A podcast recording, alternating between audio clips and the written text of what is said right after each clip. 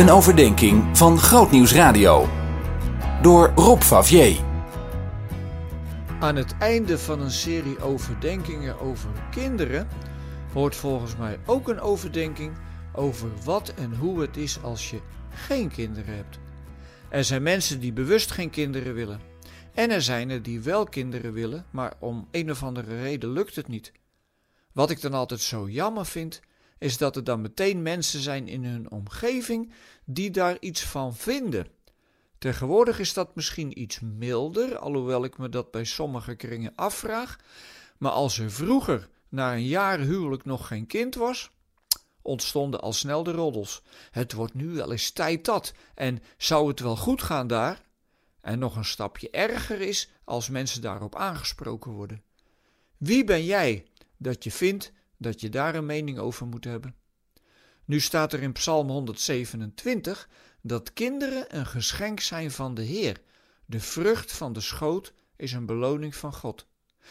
Betekent dat dan, zoals dat ook in de Bijbeltijd vaak gezien werd, dat onvrijwillige kinderloosheid soms een straf van God is?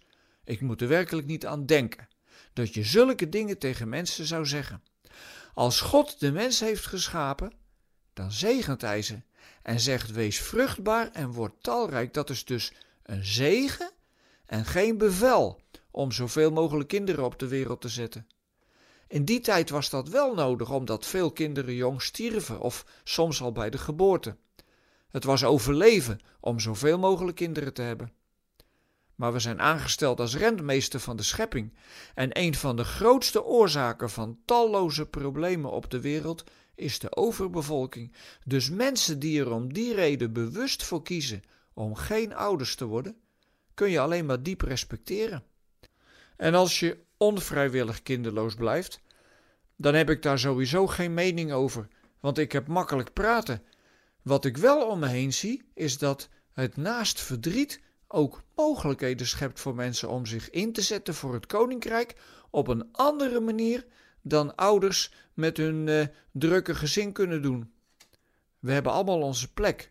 Gekozen of het is ons overkomen. In het laatste geval ligt er een uitdaging om te zoeken naar de mogelijkheden die God jou biedt als lid van de christenfamilie.